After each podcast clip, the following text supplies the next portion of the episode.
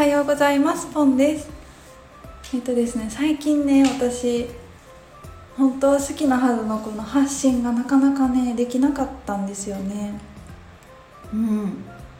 ここ10日間ぐらい。あの私発信するの好きなんですよね。自分の言葉で自分の考えを伝えるのが大好き。大好きでインスタとかもこう写真あげるのも大好きなんですけどそれがね最近全然できなくてなんでかなっていうその理由も分かんなかったんですよ。なんか寒くてフィジカルがやられてるのかなとか。うーんなんでできないんだろうって。うーんなんか眠たいのかなとか。そんな風に考えてたんですけどね。今日とある方のお話を聞いて分かったんですよ。それがね私は人に人と比べてあの人に寄り添った人の立場に立ったうん思いやりができないっていうね謎の思い込みがあったんですよ。そうなんかストーリーとかでもさこう人に寄り添った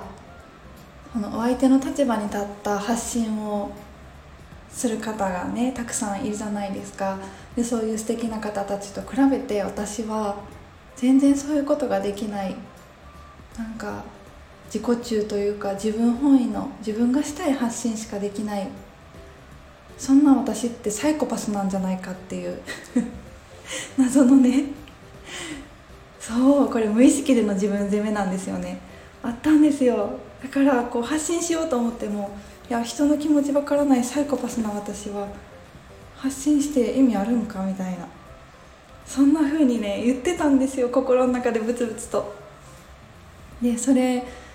もねでもそれって日々日々感情記録ノート自分ノートを書いていても気づかなかったんですよね。なんかもう無意識レベルで心の奥底でふつふつ言ってたんですよね。そう。でもね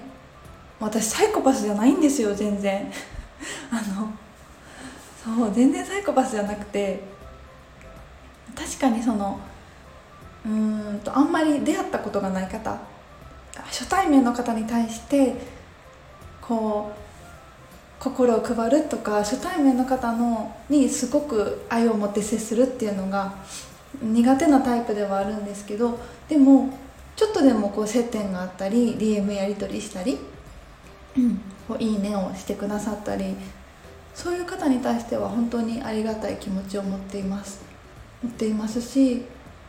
あの DM も愛を持って自然と溢れて自然と愛が溢れてきていつも返信をしたりするんですよね。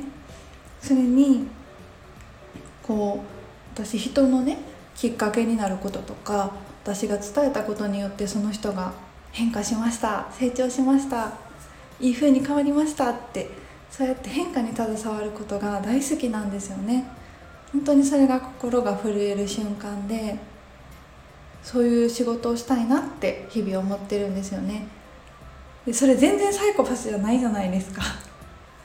人の心に携わりたいとか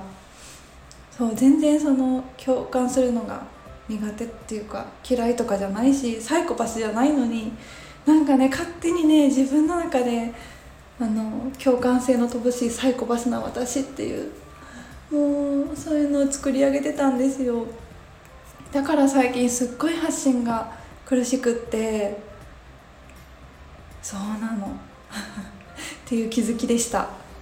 なんかなんかできないなんか今まで楽しくやってたのが楽しくなくなったとかなんかモヤモヤする居心地悪いっていうそのなんかの部分には絶対何かがあるんですよね。うん。やっぱりここに気づくのは私の場合は日々ノートを書いてるこのノートだったりあとは信頼できる人の言葉ですね。信頼できる人のお話を聞いてあこうやったかもって気づけたんですね今回は。だからそのなんかモヤモヤをなんかのままにせずに、うん、丁寧に見てあげるとまた一つ軽やかになっていって軽やかに楽しく本来のあなたで進めると思います。ではではありがとうございました。